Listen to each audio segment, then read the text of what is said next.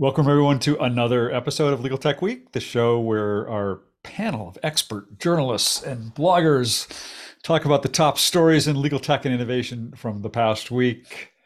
Today is October 20th, 2023. I am Bob Ambrogi. I have a blog called Law Sites and a podcast called Law Next. Uh, we have a guest panelist joining us today, Kristen Calve. Kristen, you want to say hello and introduce yourself? Hey, everybody. It's good to, well, not see you, see you. Um, Bob's an amazing, an amazing host. Um, and we, we've gone back a few years. I'm editor and publisher of Corporate Counsel Business Journal. Our primary focus is on professional and personal development for legal executives that runs the gamut of law technology, legal operations, CLOs, everybody who's in the family. And also the Pinhawk publications, and, uh, and which uh, are Jeff Brandt, who's an occasional columnist here, uh, edits uh, your one of your publications there. I know, but I don't like to brag. Columnist. Col- My brain is not working today. He's not an occasional columnist here. He's an occasional panelist here. Uh, awesome. Well, thanks. Thanks for joining us. And uh, among our, our usual suspects here. Uh, Steve, want to kick us off introducing yourself? Sure. Hey, Steve Embry here again. Uh, I write the blog Tech Law Crossroads about legal innovation and legal technology and basically whatever the hell else I want to talk about. Um, I'm happy to be here again. and we're happy to have you. And Victor. Hi, everyone. My name is Victor Li. I am Assistant Managing Editor for the ABA Journal uh, covering business of law and technology, and I'm happy to be here too. and uh, last but not least, Stephanie. Hi, I'm Stephanie Wilkins, editor in chief of Legal Tech News at ALM, and I feel like I have to say I'm happy to be here now. Otherwise, I'm the odd one out. But sure, I'm here. so uh, I don't know the various we things all, to talk about. We were we were all happy to be here, and we're all happy to be wearing glasses, as Stephanie pointed out before we started. Aha! I didn't even notice that. All the all glasses edition of Legal Tech Week.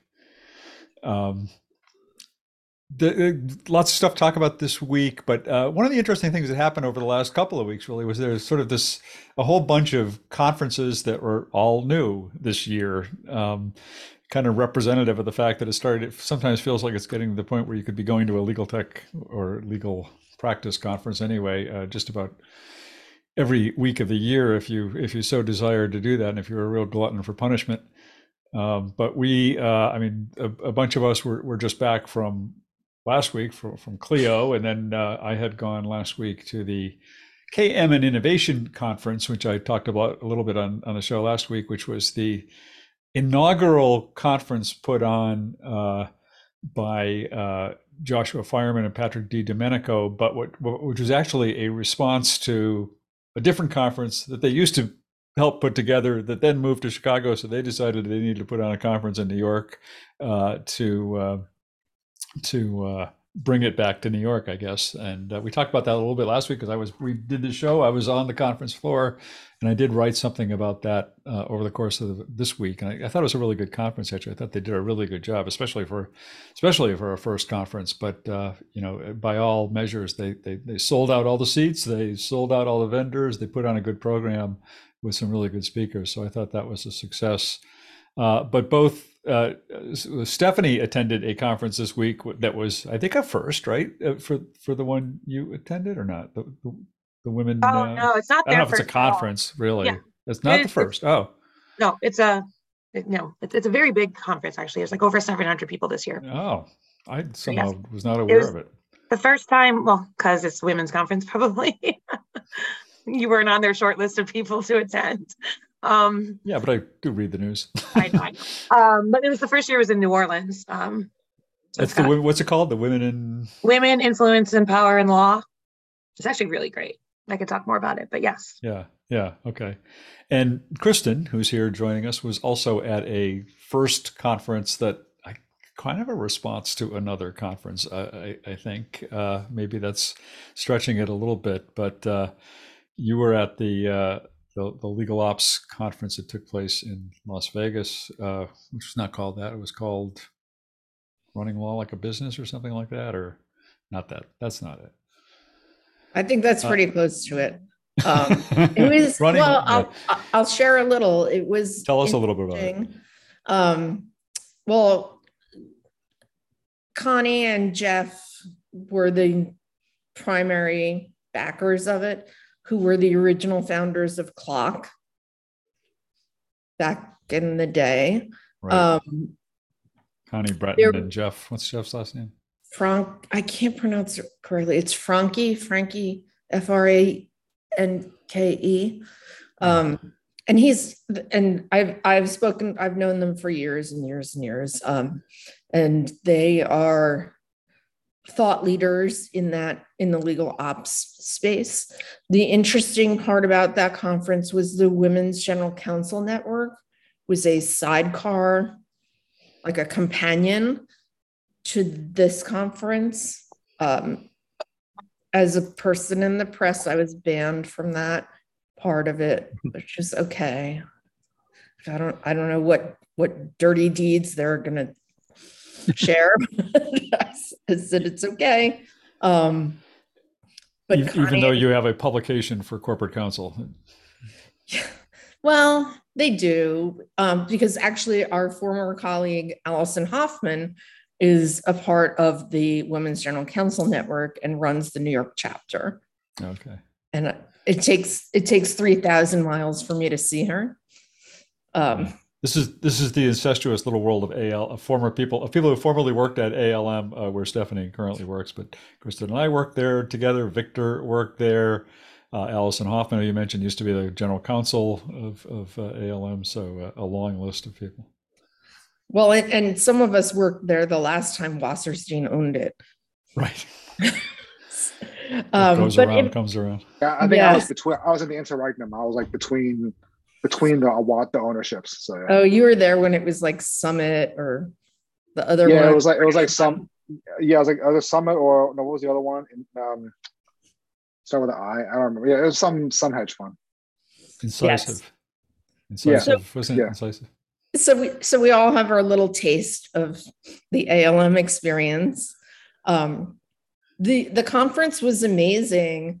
Um, we run an, an ops conference ourselves we had one i think three weeks ago and i've been to CLOC a thousand I, every year and we've been covering them since 2015 um, so it was an interesting juxtaposition in terms of it being hello children people. Um, it, it, it's an interesting conference in that one it was not so much about consuming technology and it was more about the the long view of being influential in term in your company um, or your law firm however you you want to skin that cat.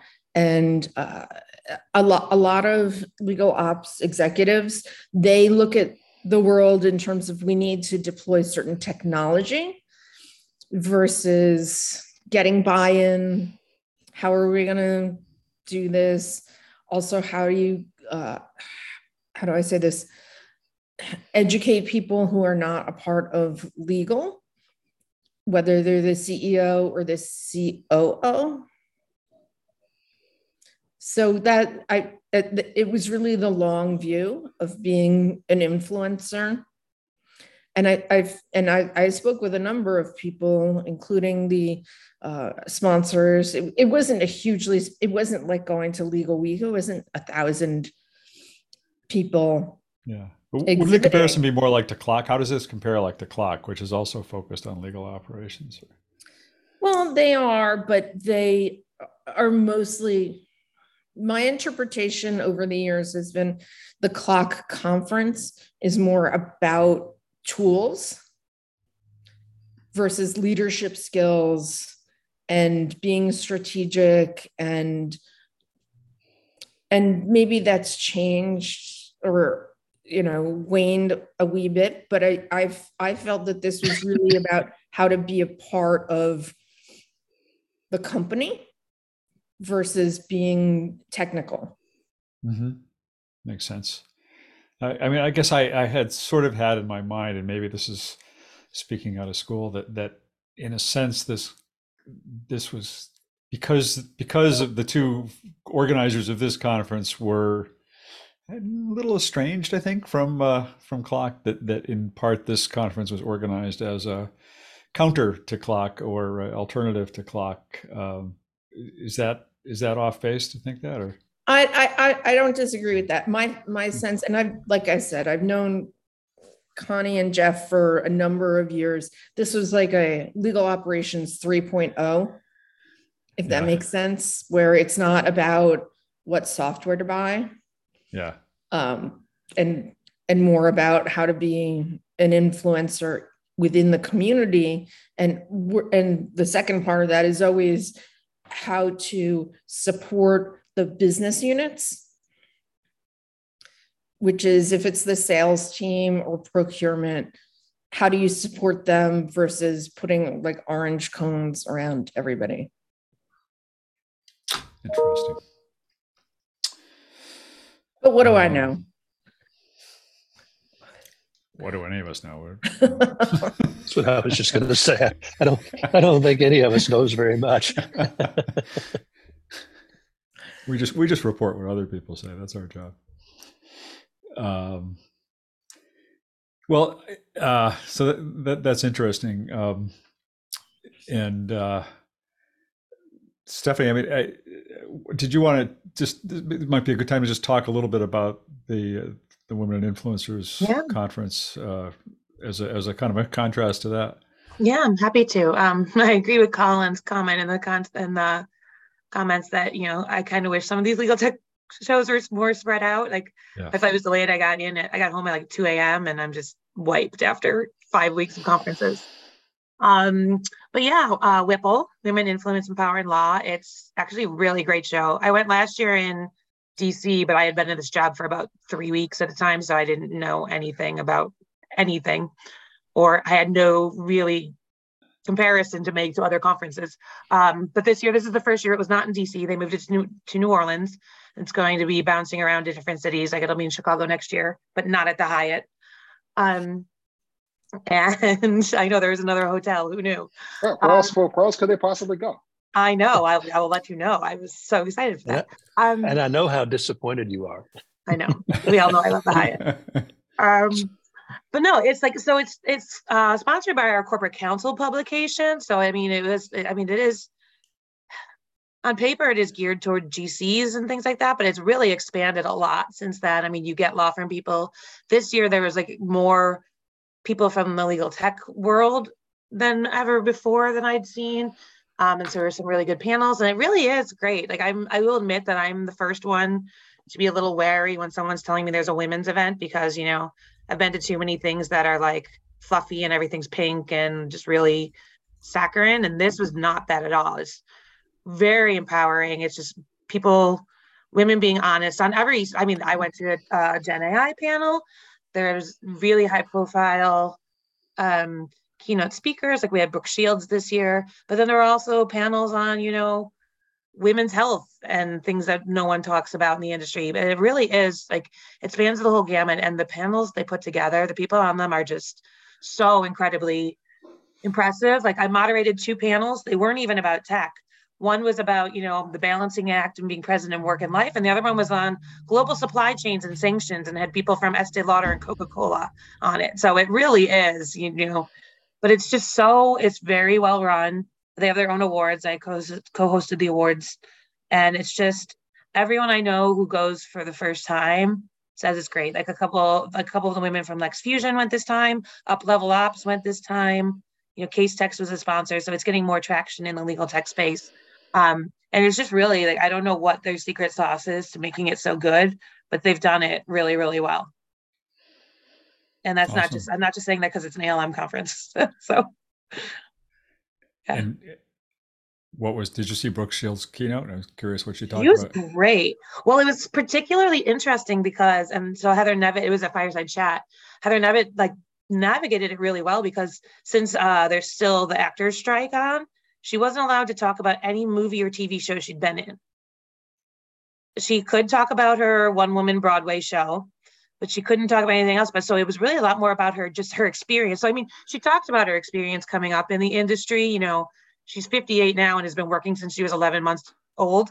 So she had a lot to say on just, you know, navigating and how it has changed for women over time and navigating the workplace, but also just, you know, she famously wrote that book about the postpartum depression when Tom Cruise publicly attacked her, she addressed that.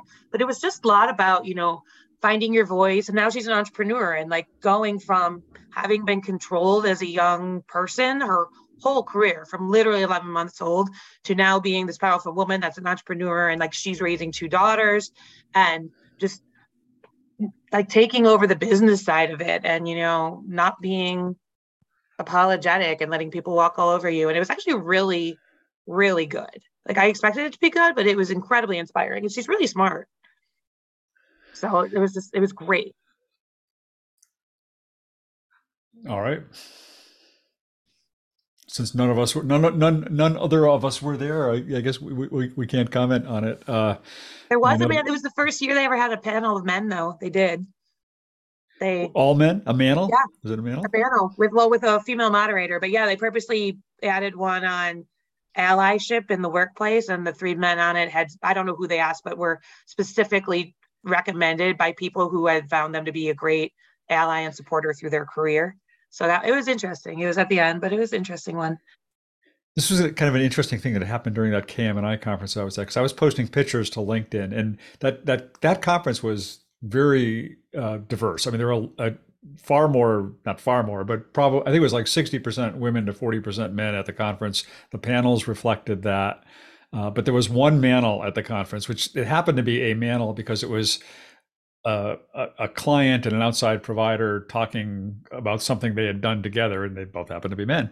But um, I posted a picture of that and got all this feedback on LinkedIn about how too bad they're having manels at this conference, and I'm, I'll never go to that conference because it doesn't represent. Oh, wow yeah, and and and I, like it was so weird because so, all of the pan- I mean, several of the panels were all women. The keynote was a woman. I mean, it was a very diverse uh, conference overall, and it was so it was kind of strange that huh. people on LinkedIn who weren't there picked up on this one photo to criticize the entire conference.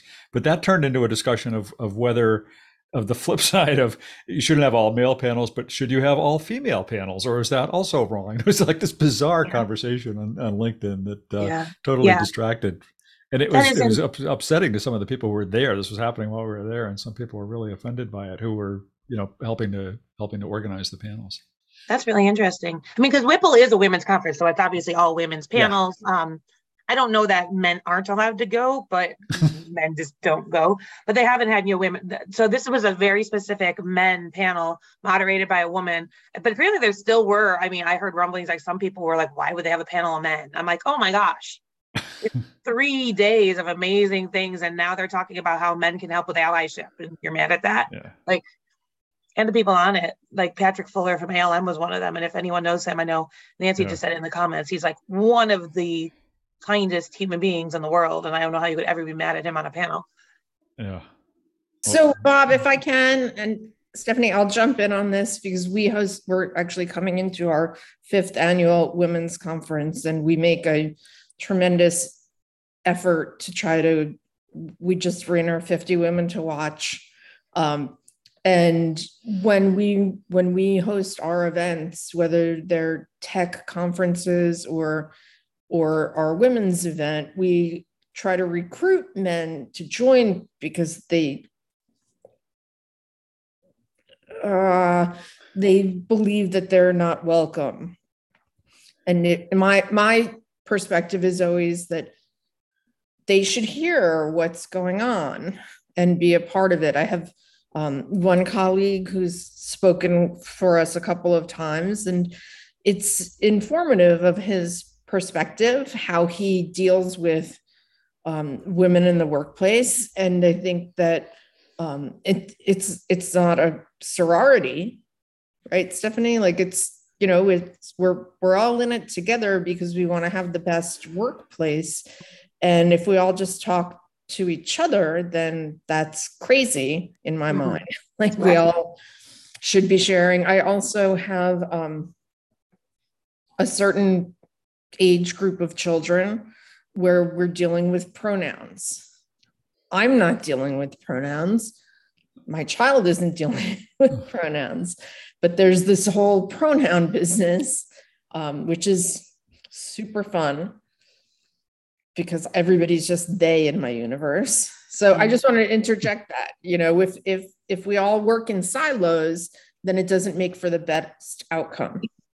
Well, and I think your your comment about the pronouns and you know people who are now, you know, non-binary, that's going to be a, big an increasing issue in terms of it's a women's conference. Like I said, I don't think it's only women invited. And I also, I mean, this started this conference started like 10 years ago, long before I was involved, but it has grown significantly over time. And I'm fairly certain, you know, the first initiative was a very small group of women getting together when women's voices were not heard a lot and it's so popular that it's grown and it's going to be i mean the fact that they had their first male panel i mean it's going to be an ongoing conversation of how these things look going forward for sure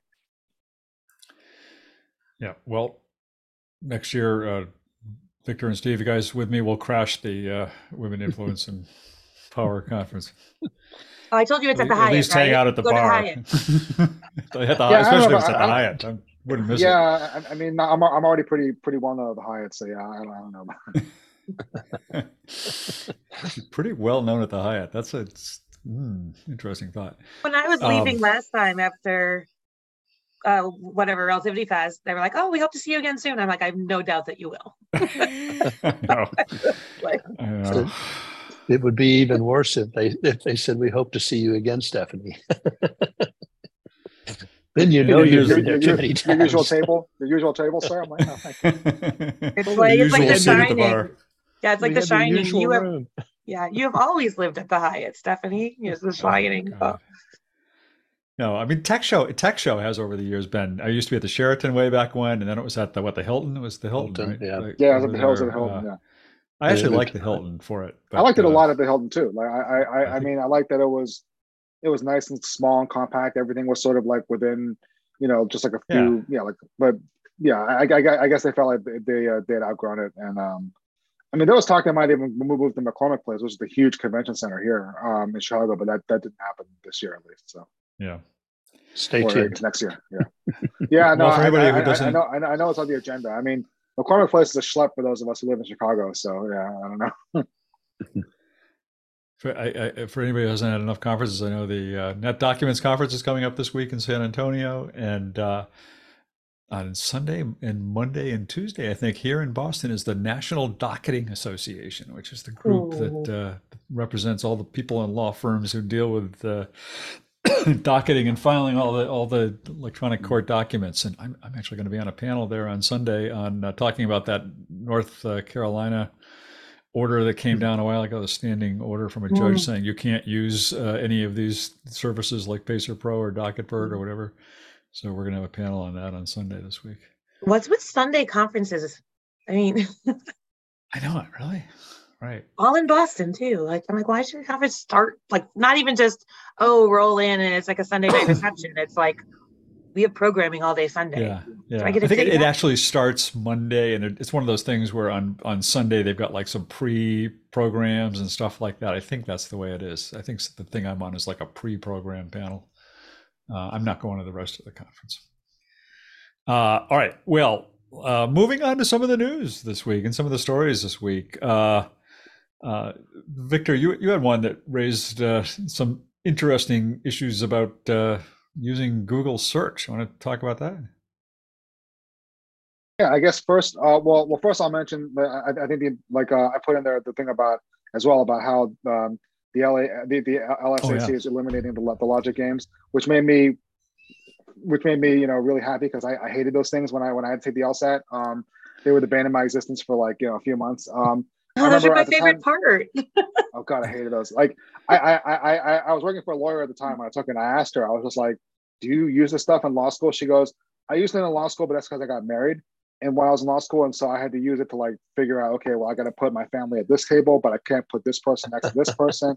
I can't, you know, I can't put these people at the same table as this table. So, so sure enough, when I was planning, when when when, when, when my wife and I were planning our wedding, that that was when that stuff started coming back to me. So that's the only time in the last, you know, however many years I've, I've used uh, those those logic games. So good riddance. They're just trying to make uh, it easier for GPT to pass the bar. That's all. Yeah, it's a good riddance to them. But um, the story that I that I put was that was a uh, um, I'll put it in the chat for everyone. Basically, yeah, there's um, there was a decision in Colorado, uh, which um, they refused to toss out evidence that was obtained through a keyword search warrant. So basically, um, they uh, I think they uh, they obtained a warrant requiring Google to disclose IP addresses of devices that are used um, um, that, that, that, that are conducted a specific search, like in a house, like uh, like um, uh, like related to an arson. Uh, like like so so if, if you put the address in the search for um, you know, to, to search online, they would they would then get the IP addresses of anyone who searched that address and then and then and search them. And so, um, you know, I mean, I mean, you know, we've been hearing that like this kind of stuff is going to become more, you know, especially with, with with GPT and those kind of tools. You know, you know, these kind of things could become much more common. Um, and I mean, it's not like a new thing. I mean, I think like Casey Anthony, Casey Anthony's case from several years ago, there was a, um, a thing about like she she she allegedly put in a Google query about like I was like I was like something about like relating to like how do you bury a kid or something like that. Um, um, I, I could be I could be misquoting that one, but like, I mean, these kind of keyword searches have long been kind of have long been considered to be you know part of part of the criminal i guess investigation investigatory process. But now with you know with, with, with generative ai kind of like supercharging all that stuff and making people start to use it more like i, I i'm sure this this this topic is going to become much more uh, prevalent in the, in, in, the coming years. And you know i guess in this case um, they found that this person has searched um, for the home address 14 times before before before the um, uh, before the incident. So i guess that was another thing that they pointed to is like, well, nobody searches for an address 14 times, you know, unless there's some kind of connection, you know, to to to to, to something. So apparently so, they've never used Zillow. well, yeah, or or uh, or or was it Spokeo or, or any of those? Uh, yeah, or, or no, yeah, like like those those those those type of uh, um, yeah. I mean, so so it'll be interesting to, to see see where, where this goes. Obviously, civil liberties civil liberties um, and, and, electronic um, uh, privacy advocates are, are, are, are, worried about this. Um, and, you know, it'll, I mean, because I mean, like, I mean, yeah, I mean, like, what, what happens if you're searching searching an address for like a house that you might want to buy or, or, or a property you're interested in or, or, or, something. So, I, I mean, so it'll be interesting to, to, see where this goes. And, and, and then with generative AI making it much more easier for people to kind of do this stuff, I imagine this will become a much, a much bigger issue going forward. What, what I understand, did they, did they, was, was the warrant just for like anybody who searched for this zip code? I mean, it, it, or, or were they, I mean, for the, for zip code, for the address, or, or were they specifying it to certain individuals that, that, that, that they suspected, you know?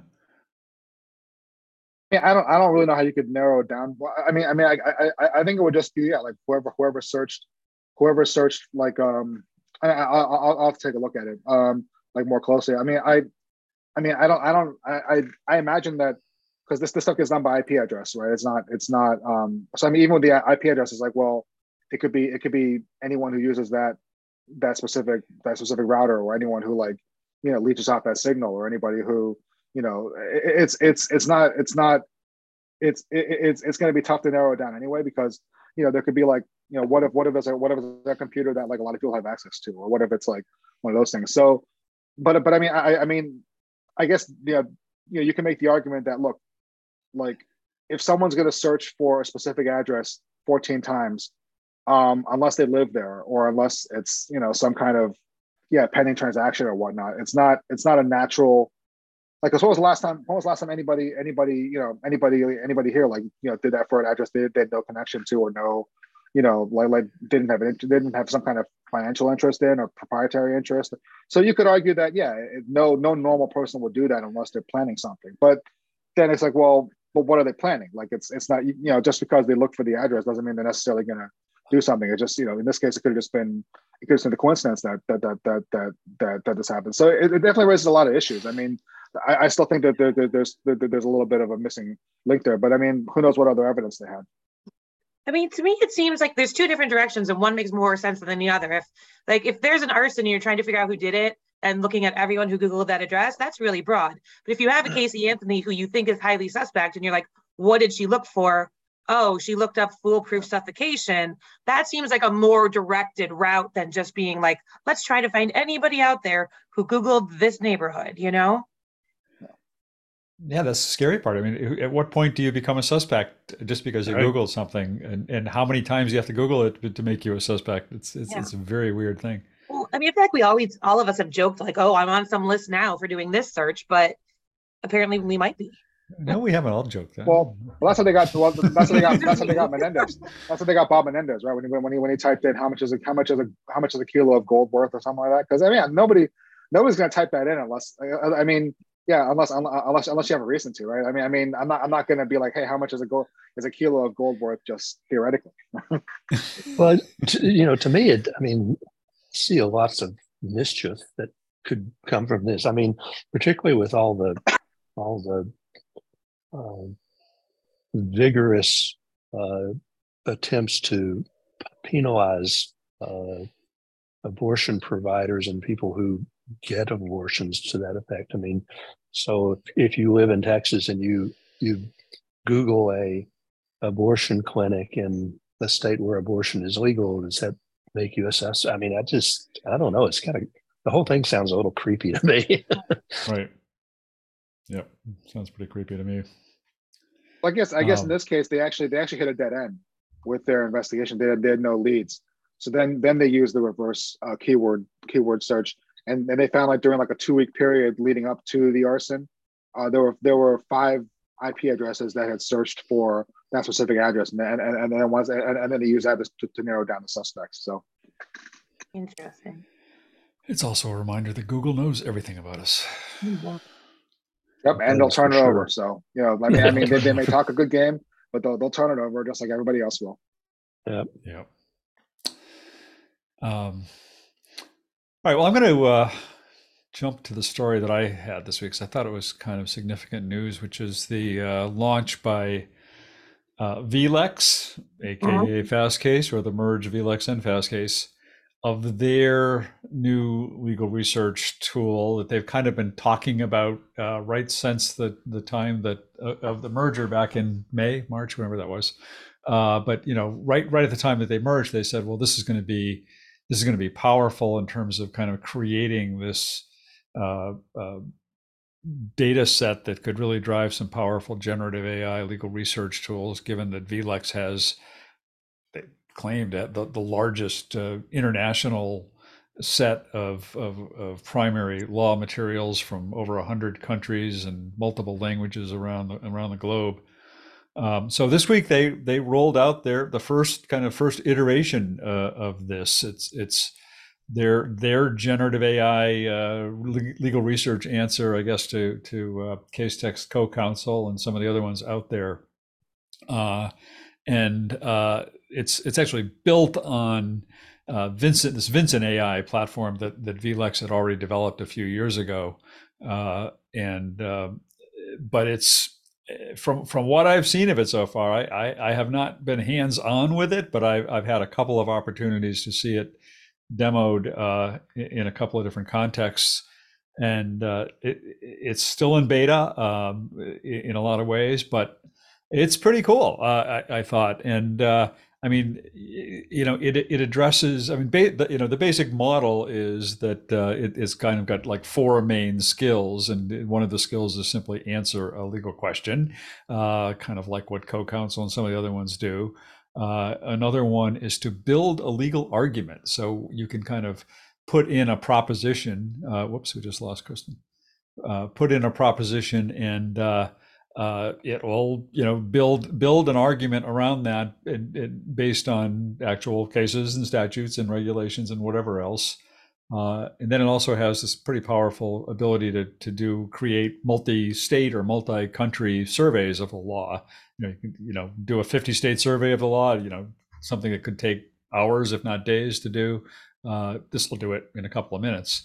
Uh, and so it, it's pretty cool um, and uh, you know, a couple a couple of the nice things about it is that uh, it's it's it gives you when you give it a question like it'll it'll give you the answer in the form of a legal memorandum where it, it gets pretty detailed and it gives you the quick summary answer but it also has a, a, memorandum that kind of breaks through the applicable case law, applicable statutes, this and that, uh, and, and even talks about some of the sort of the other sides of the issue, the negatives of the issue, the things to watch out for, be concerned about.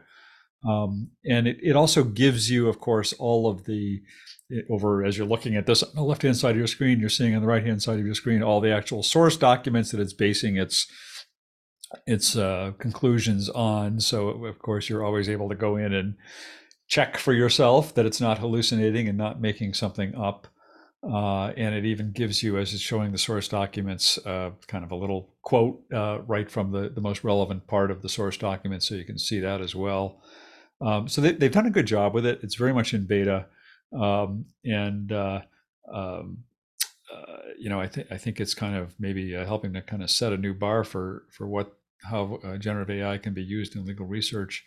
Uh, I, I, also, just to kind of jump to something else that was in the news last week, thought it was kind of interesting that that they put this out there because, as I said, one of one of the skills is it can help you build an argument. Uh, and uh, if you didn't happen to notice it last week, there was a, a story in the news of the uh, oh. Uh, the Fugees, uh, um, the the former Fugees star. Um, um, I don't have, I forget his name now, Pras Michel, who is suing. Uh, he was uh, convicted uh, in federal court of uh, what was it money laundering? I forget what he was convicted of exactly, but he filed a suit last week against his former lawyer. Uh, where's the story? I thought I had it right here. Here it is. Mm-hmm. Um, in which he is claiming that his former lawyer he got ineffective assistance of, of counsel because his former lawyer relied on an AI technology to help craft his closing arguments in the case, uh, and uh, that by by relying on a, a, company called EyeLevel, which I had never even heard of before, EyeLevel AI, I think it is, helped him create his uh, closing arguments in the case, and that and that uh, Michel is is alleging that. Uh, because the lawyer used AI, relied on AI, I guess, to deliver these closing arguments, uh, that the lawyer delivered ineffective assistance of counsel. Seems to also be an allegation there, which seems to be maybe more critical to all of this, that the lawyer might have had a, a financial interest in the uh, in, in, the uh, technology that he used, and that the lawyer might have uh, wanted uh, to be able to use this technology so that uh, in in this trial, so that the lawyer would then be able to go out and talk about it as a as a tool for marketing this product. I, am not clear whether that association was drawn or not, but. Uh, so on one hand, we have Fastcase's new product saying we can build arguments for you, and on the other hand, we have somebody suing saying if you use AI to build your arguments, it's ineffective assistance of counsel. So I don't know where that leaves us.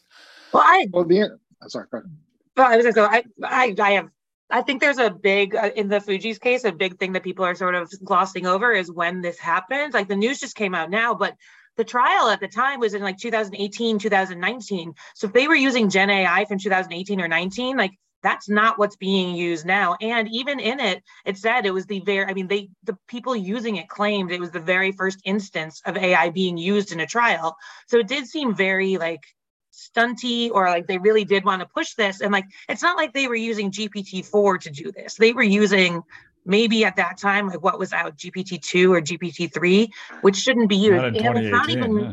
it's not even really clear that he knew they were doing it either. So I think, I mean, yeah, maybe just G.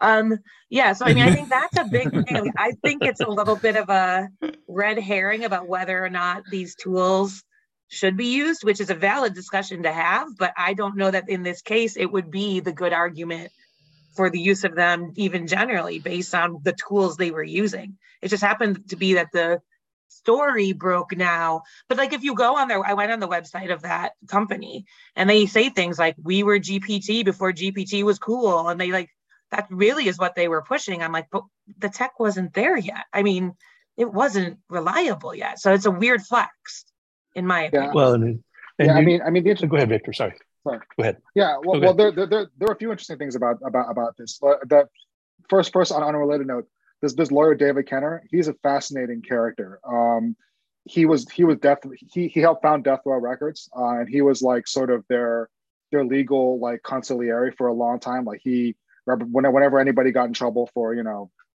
take your pick. Um, I think he represented Suge Knight on all of his cases. He represented Snoop Dogg on his murder case. He represented all these guys. So, so, and, and there have been allegations that he like, you know, funneled some money and did some stuff. So this guy's a fascinating character in his own right. So, um, I definitely think that there, there, there's more, there's more to this than, than, you know, than that. But the other thing, yeah, it's kind of like, because, because on the one hand, it's kind of like, well, it sort of sets up the whole conceit about this whole idea of whether or not AI is, is, is there to help lawyers or, or, or to hurt them. Because the idea that a lawyer would use a, a you know, generative AI to help them craft, you know, to help them like you know be be more efficient, to be more um, to be you know to be able to, to, to craft things more quickly and and and work work smarter and that kind of stuff. That would that would seem to be a more an effective use. But but if, but if the argument is well, you know, I expect my lawyer to come up with some bespoke, um, you know, closing argument that you know um, they they have to spend a lot of time on and and come up with you know to to, to sway the jury and you know coming up with some cookie cutter like um, you know um, stuff from AI is is is is is, is going to reflect badly on me and badly on my case, and therefore it's ineffective. It, it, sort of cuts against sort of like what the whole point of of what these tools are are supposed to to accomplish. So, yeah, it, it's sort of like yeah, sort of like what's what, what what's that balance? Because it's like, well, you know, did he use it because he he you know he he felt like he needed some help on in an area and that only I could help him with, or did he use it because he was lazy and didn't want to craft craft an argument um, that that that that you know that might have helped his client. Well, and I think the third one is they really wanted the attention too. If they, I mean, they were boasting it was the first use of AI, so that seemed like a third impetus. Sorry, Steve, I didn't mean to cut you off. Oh, that's okay. I, I just uh, kind of wonder how would you ever show causation in a case like that? I mean, so So it, would be what is it a better or worse closing arg- argument than what the lawyer would have done on his own, and irrespective of whether it was better or worse, did that like most cases turn on the facts, right? so it's hard to say that that using AI caused caused the case to be lost and the representation not to be not effective. Also was thinking about our friend in um, in New York and who was sanctioned by the judge for citing cases that didn't exist, whether he could face a similar lawsuit by his client down the road. So I don't know. It's kind of weird. So if so I may, the, the, I, just to be I clear though, the trust the trial in. was in was in 2023. It was in March of 2023. So it's not a it wasn't that far back in terms of AI technology, but Oh, maybe it maybe it was just filed earlier. Maybe it was filed in 2017, but it was oh, okay. trial this year. Yep. Okay, got it. So I'm Sorry, gonna Kristen. I'm gonna hop in and I apologize because I have bad timing and eyesight. but um I gosh, like three about three weeks ago, I moderated a panel on Gen AI, and I just want to interject this part in, which is the the base of knowledge for the AI is the most concern that I heard which is whether you're dealing with contracts or you're um, a law firm, how you're sourcing that content and the privacy related to it. it how smart can your AI be if you're limited in your abilities?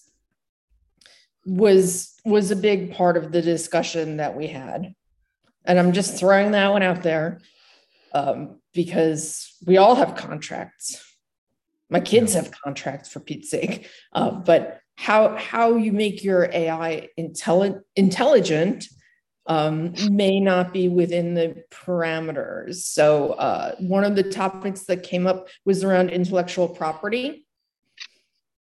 So if you are a law firm or an organization that's bifurcated, you may not be permitted to to mix that salad so to speak. Like you just you you you can't look at everything across the board which makes your ai a little bit less intelligent.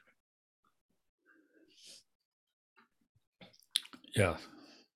That makes sense i think i, I think part of also just i mean in, in this specific case again i go back to the point that Steve said, how, can you prove causation? I mean, it, it there does.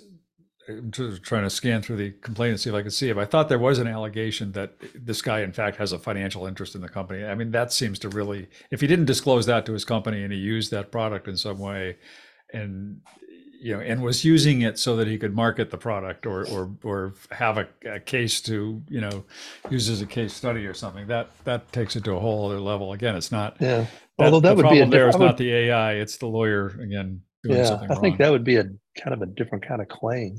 Actually, yeah. it's more of a uh, ethical sort of not not diligently and and and ethically representing your client more than a well, you, yeah. you caused me to lose the case to be fair they obviously put the ai in the headline but it's like the the document the file for the complaint or for the pleading about this or the appeal is like 113 pages long so i haven't even don't mm-hmm. i mean I'm, I'm, there's clearly more than just they use this tool yeah bad well, lawyer. You know, there's there's Sorry. a tool you can use, Stephanie. Chat GPT will summarize it for you. yeah, I, I, haven't gotten to that yet. I know. Or vLex.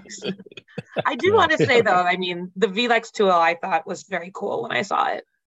Although, although I have to wonder, what are these big law firms going to do with their summer associates now that vLex can do that? I mean, that was always the task that you threw to the summer associates: go do a 50 state survey and Oh my gosh. You have right. something to do between parties. yeah. Right.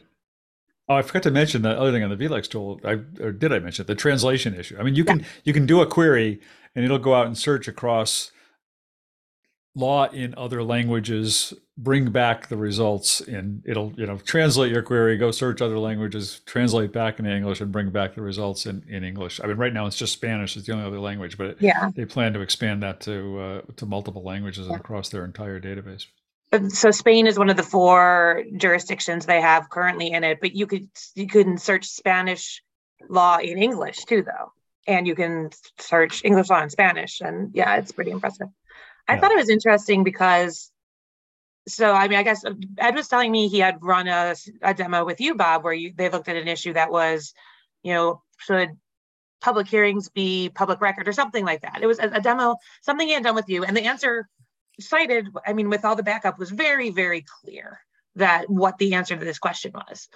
And I was like, well, so just to play out devil's advocate, what does it tell you if you have to argue the other side? You have to build the argument for the other side. And I was like, well, let's do it. Well, we're talking about other stuff. And it took five minutes only to do it. And it was very clear. It was very, I mean, it was like, here are the few different ways things have been distinguished, but really, this is like you are on the losing side of this argument. I mean, it said it more legal briefy than that, but um, you are not on the good side here. Here are possible ways you could try to distinguish things, but the law is pretty clear against you. So it didn't try to give you something, you know, to make you happy. It didn't do that. Oh, we'll give you a brief because you want a brief that says this. If it doesn't say that, it didn't say it. And so I thought that was important. Actually, the interesting thing about the demo that that demo that that, that demo that Ed is talking about was he actually he and I together, because we wrote, wrote this little query into it, but we we misphrased the query. I realized after the fact, uh, so that it was for sort of ambiguously written in terms of what the what how in terms of how it should have been written, and and, and yet uh, the the uh, the Victor AI uh, picked up on what it was we were trying to ask and gave us the answer to what it was we thought we were asking but didn't artfully ask uh, effectively. So that that was even more impressive i thought. It it it it, it made up for our uh, our lack of language skills or something. Right. Um, so anyway. All right. Uh, all right. Well i know we're running short on time. We got a couple more stories. Steve you you've got uh, you've got uh, uh, the the no fakes the no fakes a, a, a title for your new T-shirt, I think. yeah, yeah this uh, it, it, this was a, a, bill that was introduced by four senators, uh, and our friend Doug Austin had a story on it. Uh, the bill is called "Nurture Originals, Foster Art, and Keep Entertainment Safe Act," otherwise known as No Fakes. And Doug and his in his article said figure it out on your own. But I, you know i picked this because it uh, sort of demonstrates the difficulty that we're going to have with a lot of these deep fakes. Um, the the definition of that they use is a of what a deep fake could be is a newly created computer generated electronic representation of the image voice or visual likeness. And i immediately thought about the google pixel new pixel camera that you know can take your frowning face in a picture and and turn it into a smiley face. And you know that's is that a newly created visual image? I don't know. The other thing was it, it apparently this was was was um, referenced as something that would apply only to musicians singers actors those kind of people. Although when i read through it it didn't seem to be limited to that which was a little troubling and they got a lot of loose language in here like readily identifiable and nearly indistinguishable, which yeah, I mean they're just great, great things for for lawyers uh, to argue about. There's a lot of exclusions, like for news and sports and documentaries, criticism, all the sort of usual sort of stuff that you see. It, it doesn't say fair comment, but I think that's included, and it's also got a incidental and de minimis exception, which again is just like okay, we can we can argue about that in courtrooms from now till you know till doomsday. Um, That's like an issue spotting exam, like. yeah, and interestingly enough, it doesn't have an exclusion for games, video games, and I've sort of thought about, you know, that would seem to be a an area where this could come up.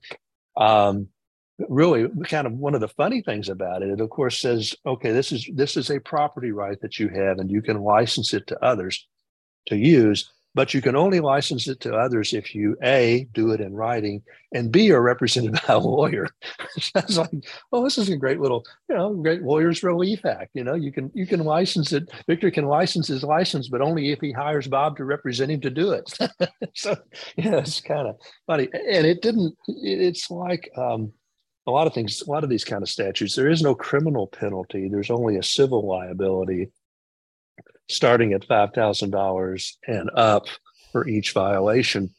But the really interesting thing and the kind of a thing that was troubling is there's no there's no defense spelled out in the in the proposed legislation for unknowingly uh, using a one of these sort of deep fakes, and that that that can be kind of troubling because by their very nature they're hard to know if they're fakes or not, right? So if you inadvertently used it and didn't know it, you know, are you going to now be hit with with uh, a lawsuit? But um, in any event, I think none of us have to worry about this bill at all because, as we all know, you know, no legislation is going to pass the House for the foreseeable future in any event. So we're pretty safe.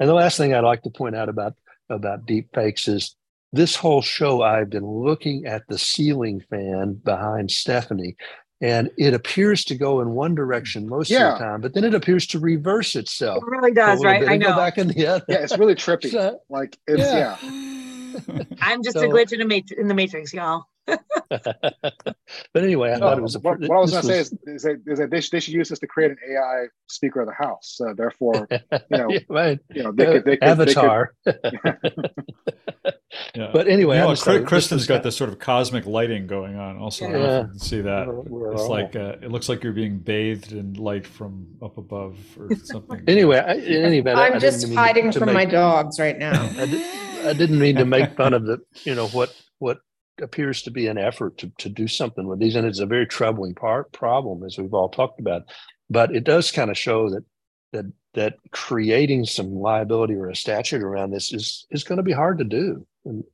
just because of the nature of it and the fact that it's constantly changing anyway so when you anyway. said we're not going to have to care about it i thought you were going to say because none of us are famous enough to be deep faked well I'm certainly not. you guys may be. I don't know. I think Bob is. Bob's famous enough. Totally, deep fakes all over the place. But I mean, isn't aren't there? Did you? What about the First Amendment here? I mean, obviously, there's going to be some First Amendment protection for at least creating satire or something, maybe using deep well, fakes. I mean, I don't know exactly how. You, yeah, there is a there there's is a, that's in the statute yeah, no, I, satire, comedy, and I mean, in many respects, you start reading through the exceptions, and they kind of swallow up the whole thing. But, you know, no, I, am sure. Um, I'm sure it's more like because because I'm sure Hollywood probably threw their weight behind it. I'm sure this is probably it's probably more to, to to stop people from making movies with like using these people's images without without compensation or without um, their authorization and whatnot. Yeah. I'm, I'm, I'm, I'm, sure that that's the main thing driving this, not nothing like political. Oh yeah, or, or, it, I don't think there's I don't think there's any doubt about that. But they didn't they weren't very careful and i'm not sure how you would craft something that could only apply to like famous people i don't know it's, it's it's it's a it's a drafting problem really when you when you think about it Yeah. So so i'll so put the we, link to doug's article in the in the notes I did I put it in there. oh you did So Okay, we thanks. so they can do deepfakes of us because we're not famous. They just can't do a famous people. yeah and and Yeah, i we're don't know not- we're about the rest of you huh? but i'm definitely not a singer so i don't have to worry about that part either All right. Well, uh, Stephanie had another story. I don't think we're going to get to it today because we are about out of time here. But maybe we can Sorry, save it for next week. Or i took i took your spot i'm sorry No, no, you didn't. I talked about WIPL and Fast Yeah. Case. It's fine. No, this I don't really. I mean, it's very short story anyway. But it was just non AI for once. I picked it. So Kirkland. Apparently, they rolled this out in May, but they just decided, decided to make it public now. They had a tool that they're. Let me get it right. It is called Side Tracker that their own investment funds practice group developed for use by other members, like other investment funds attorneys. So they bypassed outside vendors and their own internal IT department and created it was like a purely lawyer created tool to help um, their own department do it. And it's just, I don't know, it was just notable because you don't hear a lot. I I feel like everything we've been hearing out of Big Law lately has been chatbots. And so this was just completely different and just, I don't know. I thought I'd be the non AI person for once on this panel. sounds good. More proof But that I'm a deep fake at the moment. So, any anymore that's kind of like being a non-lawyer you know non-fiction ai bad joke sorry. Um, is it, you know, is it, I mean, it is interesting when you hear about law firms doing uh, anything, uh, well, that didn't come out right. I was going to say anything innovative. They do innovative things, but when, when they're doing things, sort when sort of out, out of a practice group or something like that emerges a need for a particular tech and they and they develop it. There was at that KM seminar last week. There was some people from Gunderson who we already know have developed their own GPT thing, but they were also talking about another project they had where they realized that the lawyers were all kind of getting um, sort of inundated. The labor employ, lawyers in their labor and employment group were kind of getting inundated with incoming requests from clients and all sorts of questions about this and that. Uh, and and the uh, the lawyers, the the head of the practice group, had kind of heard about how tech companies have these ticketing systems and said, well, can't we just get a ticketing system for legal advice? And they went around and took one of those sort of tech ticketing systems and adapted it for their their practice group. That was a kind of a cool thing to do. Art, yeah. So Yeah, I mean, nobody knows what your area needs more than your area. So if you want, if you have the ability to do it yourself, that's awesome. Yeah. All right. Well, uh, Kristen, you survived uh, a, a full hour hanging out with us here today. Appreciate you doing that, and uh, and your dog and children and everybody else survived as well as they made various cameos during the during the, during the course of the show. Uh, but we're I glad have a to spare have child and a spare dog if anybody wants one. no thanks. been there done that Yeah, exactly. I'm down to two dogs and down to three kids in the house right now. So hey, it's like I'm winning. Me and Charlie Sheen, we're winning. Okay. Thanks for having me, Bob. All Thank you all for being so gracious. Um, All right. I, am a frequent flyer as an observer, so I hope I brought a little something to the table. It did. Thank you very You did much. We'll have you back sometime. All right. Thanks to everybody. See you all next week. Same time, same place. Have a good week. All right. Right. Thanks, Bob. Have a great weekend, everybody.